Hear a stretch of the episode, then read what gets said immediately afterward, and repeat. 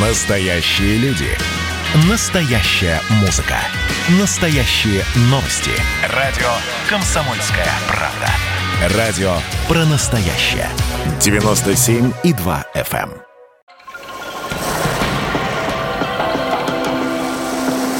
Водная среда. На радио «Комсомольская правда». Здравствуйте, друзья! Это радио «Комсомольская правда». Ольга Демидова у микрофона. В эфире программа «Водная среда». Здесь мы говорим о главном ресурсе для жизни, знакомимся с экспертами водной отрасли, узнаем, как она развивается и какова в этом процессе наша с вами роль. На прошлой неделе в Санкт-Петербурге состоялся Невский международный экологический конгресс. Это уникальная площадка для обсуждения тем, связанных с экологической безопасностью. Два дня руководители и представители органов власти, научное сообщество, бизнес и общественные общественные организации обсуждали вопросы сохранения природных ресурсов, устойчивого развития, экопросвещения и многие-многие другие. Эффективное управление водными ресурсами оказалось в числе главных тем международной повестки. Диалог касался и рационального использования природы, и ее охраны от загрязнений и дальнейшего развития водохозяйственных систем. Вопросы обсудили за круглым столом, посвященным трансграничным водным объектам. Это 70 рек, по которым проходят 40 тысяч пограничных километров России России и соседних государств. Из примеров реки Вокса, Нарва, Неман, Днепр, Урал, Иртыш, Обь. Модератором международной встречи стал первый заместитель председателя Совета Федерации Андрей Яцкин. Совместно с главой Росводресурсов Дмитрием Кирилловым он рассказал участникам, какие задачи стоят перед государством сегодня и какой опыт России востребован в мире уже сегодня. Очевидно, что от состояния водных объектов зависит здоровье и качество жизни людей. Сегодня порой мы сталкиваемся с набором серьезных вызовов. Обмелением и загрязнением рек, деградацией экосистем, неэффективным использованием водных ресурсов. Все это приводит к сокращению доступа граждан к чистой воде, усиливает климатические изменения. В России государство и на федеральном, и на региональном уровне уделяет внимание по управлению водными ресурсами. Эта работа ведется на системной проектной основе. Как вы знаете, Существует, принят правительством национальный проект «Экология», реализуются федеральные проекты сохранения уникальных водных объектов, федеральный проект оздоровления Волги. Каждый из этих проектов имеет мультипликативный эффект, в том числе как природоохранной, так и социально-экономической плоскости. Другой необходимый элемент современного государственного управления водными ресурсами – это опора на цифровые технологии. И сегодня э, будет э, в том числе представлен пилотная инициатива по цифровому ОП бассейну. Мы эту тему тоже достаточно давно сопровождаем. Россия – это наиболее водообеспеченная страна в мире. При этом значительная часть наших водных объектов является трансграничной. Эффективно управлять и решать проблемы э, возможно только в рамках международного сотрудничества. Нельзя забывать, что все трансграничные объекты находятся и в регионах – и прежде всего это предмет и межрегионального сотрудничества. Вода и экологическая повестка в целом не может быть для ареной для конфронтации. Мы партнеры. Важность международного сотрудничества подчеркнул и посол доброй воли программы ООН по окружающей среде Вячеслав Фетисов. Он заявил о недопустимости санкций как в области управления водными ресурсами, так и по широкой экологической повестке в целом. А, ну, недавно мы совсем играли на озере Байкал, хоккей, 8 марта, кстати. А, знаете, как только много прессы было мировой, как только я сказал, что под нами находится 20% запаса мировой питьевой воды, эта новость была в топе 7 дней мировой. То есть мы понимаем, что без благополучия экологии Российской Федерации все задачи, которые поставила Организация Объединенных Наций, которые представляю в пяти министерствах, а, решить невозможно. Санкционировать страну, которая сегодня обладает самым большим ресурсом, который а, требуется для обеспечения будущего планеты Земля, ну, надо не только стрелять себе в ногу, а уже, наверное, поднести а, пистолет к виску. И понятно, этот год, еще раз, Андрей Владимирович, очень важен для нас в плане международных всех конференций. Это и Глазго, это и Куньминь, это и Марсель, где будет э, разрабатывать стратегии развития нашей планеты до 50 -го года. Вдумайтесь, до 50-го. Все-таки я вот вхожу в группу экспертов, 200 э, экспертов, которые каждый год сегодня корректирует планы 30 года. Потому что настолько все динамично меняется, и без учета всего, что происходит, наверное, сложно будет добиться результата. Результат очень непростой. Нулевая антропогенная нагрузка на, а, на природу к 50 году. Это новейшие технологии, которые еще не существуют. Это осознание людей, это образование. В этом плане это большая, колоссальная совместная работа. Друзья, мы продолжаем. Это радио «Комсомольская правда» и программа «Водная среда». Сегодня обсуждаем итоги Невского международного экологического конгресса. Напомним, вода в центре внимания мирового сообщества. Управление водными ресурсами, в том числе трансграничными, стало темой одного из крупнейших круглых столов мероприятия. С какими странами Россия состоит в партнерстве, рассказал глава Федерального агентства водных ресурсов Дмитрий Кириллов. Мы реализуем 9 международных соглашений – по совместному использованию и охране трансгранводотоков. Накоплен богатый опыт с Эстонией, Финляндией, Белоруссией, Казахстаном, Азербайджаном, Китайской Народной Республикой. И я рад, честно говоря, сегодня видеть многих наших партнеров в качестве участников нашего круглого стола. Есть позитивные практические результаты, как с точки зрения управления гидроэнергетикой с Эстонией и Финляндией, так с точки зрения решения вопросов сохранения рыб, э, водных биоресурсов, справед... с Финляндией в частности, справедливого вододеления с Азербайджаном. Э, действительно, как и сказал уже Андрей Владимирович, э, у нас с Казахстаном мы на старте довольно значительных проектов по сохранению крупных трансграничных рек, таких как Урал и Иртыш. И надо отметить, что все это э, действительно э, реализуется на принципах взаимоуважения, партнерства, э, можно даже сказать, так сказать, добрососедства и справедливости. И абсолютно верно, что э, под, иначе как на других принципах вопросы совместного управления трансгранводотоками не решить. Э, и это не тема, скажем так, политических дискуссий, а это тема, э, скажем так, ну, первой необходимости. Причина проблем окружающей среды – человек. Но как цивилизация может помочь в обеспечении благополучия водного сектора? На Конгрессе обсудили и фокус цифровой трансформации водохозяйственной отрасли страны.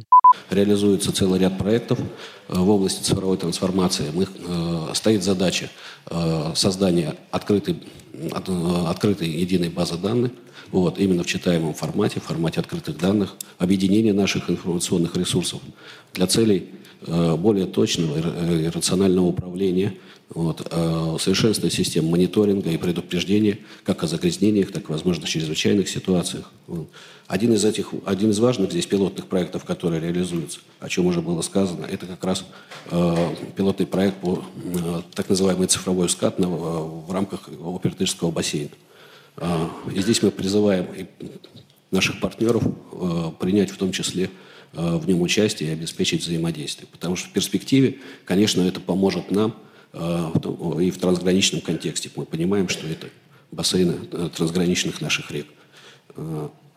За этим будущим, будущее нас, наше как управленцев. Вот. И, конечно же, давайте, полагаю, что наша задача вместе в этом связи и опытом обменяться, и вместе взаимодействовать. Не осталась в стороне и тема так называемой «синей экономики в отрасли». Статс-секретарь Министерства сельского хозяйства и лесного хозяйства Финляндии, председатель Российско-финляндской комиссии по использованию водных систем Ян Хускалио рассказала, что в последние годы Евросоюз много работает над определением устойчивых инвестиций. Примером является голубая биоэкономика Микеле. Там городская среда очищается на местной площадке и возвращается в систему для дальнейшего использования в качестве возобновляемого источника энергии. В работе по рационализации процессов обращения с ресурсом исследовательские институты и компании, которые помогают изобретениями. Комплекс подобных мер, уверены финны, поможет в борьбе с изменениями климата, предотвращении пандемии, природных катастроф, внутренних и международных конфликтов и сохранении биоразнообразия. Иоанн Хускалио отметила необходимость системных решений и правил на мировом, региональном, национальном и даже локальном уровнях для развития водного сектора. В Финляндии наряду с Россией пол полным ходом идет цифровизация водного сектора для того, чтобы обеспечивать экономику полного цикла. Важно, что переход к ресурсоемкой экономике невозможен без нового отношения к воде. На полях форума работал наш специальный корреспондент. Уже в кулуарах форума нашему специальному корреспонденту Александре Козловой удалось задать свои вопросы по темам круглого стола. Как отслеживается статус загрязненности рек в целом? В каждой реке свои особенности, но при этом каждая из них для нас важна и ценна. Э, из этого исходим, выстраивая свой, так сказать, международный диалог с нашими сопредельными государствами. Э, то, что внимание уделяется, это правда. Вот. Но это э, не только государство уделяет этому внимание, это еще и, как сказать, запрос времени. Вот. Это то, что сегодня нужно нашим людям, поскольку изменяются в лучшую сторону стандарты жизни, э, э, изменяется понимание о качестве жизни.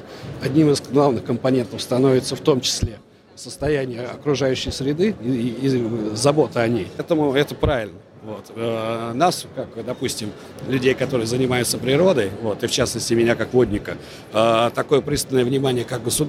как со стороны государства, так и с точки зрения общественного запроса только радует. Потому что это помогает решать те задачи, которые перед тобой стоят, и те проблемы, которые имеются.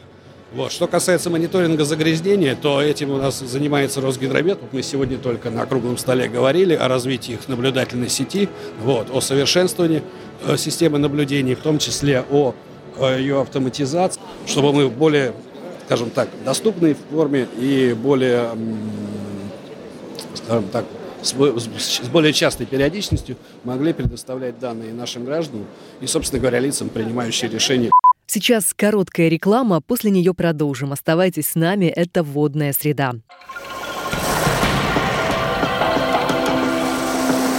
«Водная среда» на радио «Комсомольская правда». Друзья, мы продолжаем. Это радио «Комсомольская правда» и программа «Водная среда». Сегодня обсуждаем итоги Невского международного экологического конгресса. Напомним, вода в центре внимания мирового сообщества. Управление водными ресурсами, в том числе трансграничными, стало темой одного из крупнейших круглых столов мероприятия. О том, как сейчас совершенствуется природоохранное законодательство и как в целом можно оценить работу государства по охране водных ресурсов, радио «Комсомольская правда» рассказал первый вице-спикер Совета Федерации Андрей Яцкин. Минприрода сейчас готовит пакет законов по усилению ответственности бизнеса за экологический ущерб. Как вы считаете, что нужно исправить в сегодняшних юридических механизмах, чего не хватает? Вы знаете, что эта инициатива Министерства природных ресурсов основана на послании президента, которое было озвучено, оглашено в апреле текущего года. Мы, э, парламентарии, члены Совета Федерации, депутаты Государственной Думы, заинтересованы в скорейшей реализации этих предложений. В чем проблема была? У нас те денежные средства, которые поступали от штрафов за нанесение вреда объектам окружающей среды, были так называемые не окрашены. И, соответственно, федеральный Минфин, очевидно, сразу их растворяет по всей массе казны они направляют целевым образом обратно в систему окружающей, охраны окружающей природной среды. Вот эта окраска позволит как раз получить дополнительное финансирование на реализацию экологических проектов. Как вы оцениваете в целом а, работу государства по защите и восстановлению водных богатств России? России есть что показать, то, что мы сделали. Есть реальная дорожная карта, есть федеральный проект, есть национальный проект экология. Поэтому даже выходя на международную повестку, Россия может говорить о том, что у нас выработан комплекс механизмов, э, которые позволят э, эффективно трансгранично управлять водными ресурсами. Надежный источник. Главные новости о водных ресурсах России и мира. Росводресурсы скорректировали режим работы Красноярского гидроузла.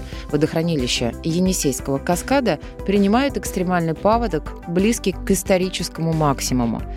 Чтобы сократить возможные негативные последствия при пропуске половодья, с сегодняшнего дня и до 4 июня расход воды ежедневно увеличивают на 500 кубических метров.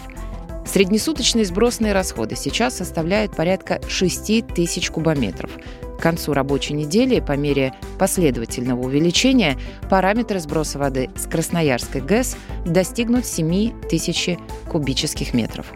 Росводресурсы в течение двух месяцев готовили каскад, проводя предупредительную форсированную сработку и освобождая необходимую емкость.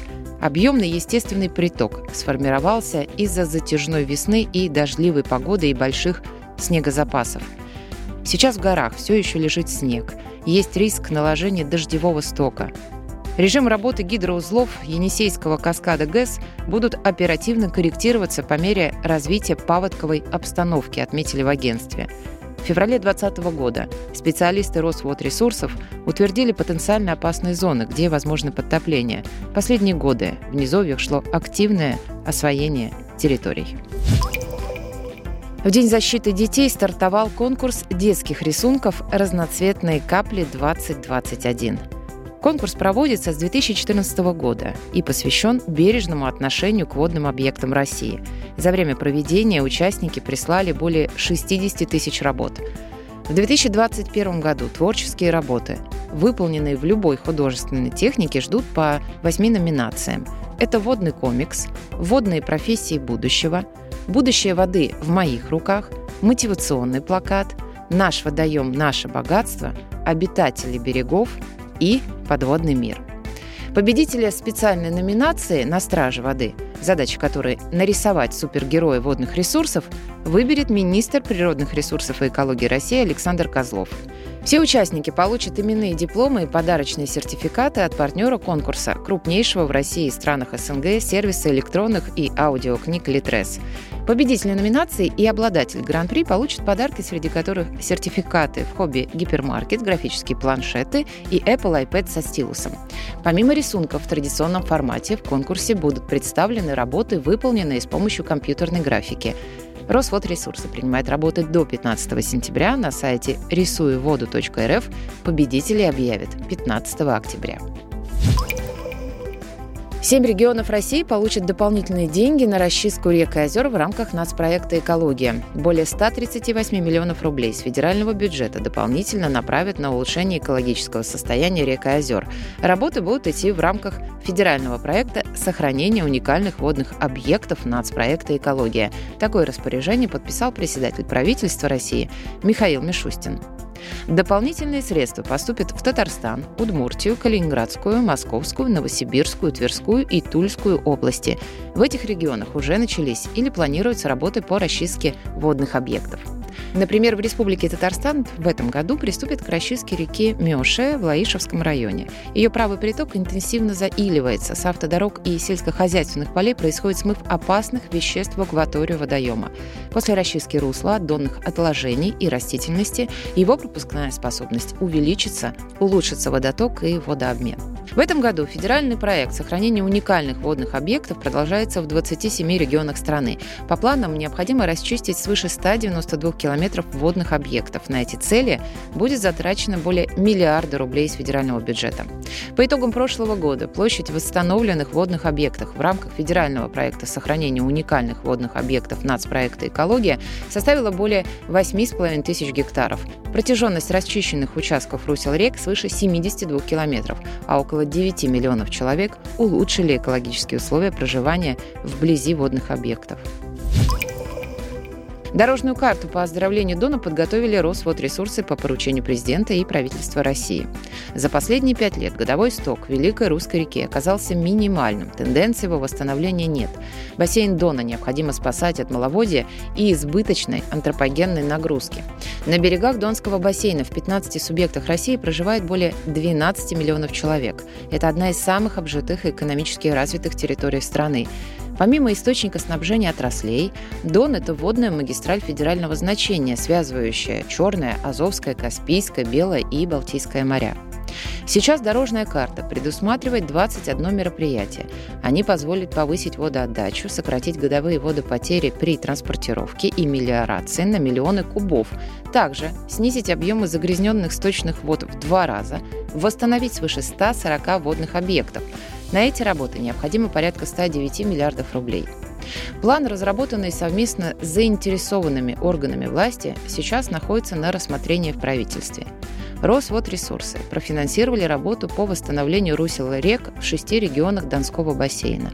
Уже выполнено 11 мероприятий в Волгоградской, Курской, Липецкой, Пензенской, Саратовской и Ростовской областях.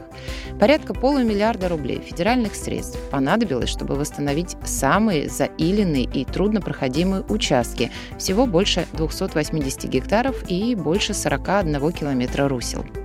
С 2021 по 2024 год в девяти регионах Донского бассейнового округа в рамках федерального проекта «Сохранение уникальных водных объектов» запланировано еще 19 мероприятий, будет расчищено еще более 92 километров русел. Федеральные ведомства впервые объединили свои базы данных на онлайн-хакатоне Emergency Data Hack. Разработчики использовали эти сведения, чтобы решить задачи различной сложности. Например, используя датасет Росводресурсов, можно было спрогнозировать ледовые заторы на реке Лене, протекающей по территории Иркутской области и Якутии. Зимой на одной из крупнейших рек России образуется прочный лед, который весной при таянии может скапливаться в русле Лены, вызывая подъем уровней воды и затопление населенных пунктов. Но образование заторов можно заблаговременно спрогнозировать, учитывать прочность льда перед вскрытием, интенсивность таяния снега и скорость роста расходов воды во время весеннего половодья. С заданием лучше всего справилась команда Why в ее составе нет ни одного специалиста в области гидрологии. При этом участники смогли не только грамотно применить данные, но и придумать уникальную функцию, которая сделала их продукт лучшим среди конкурентов.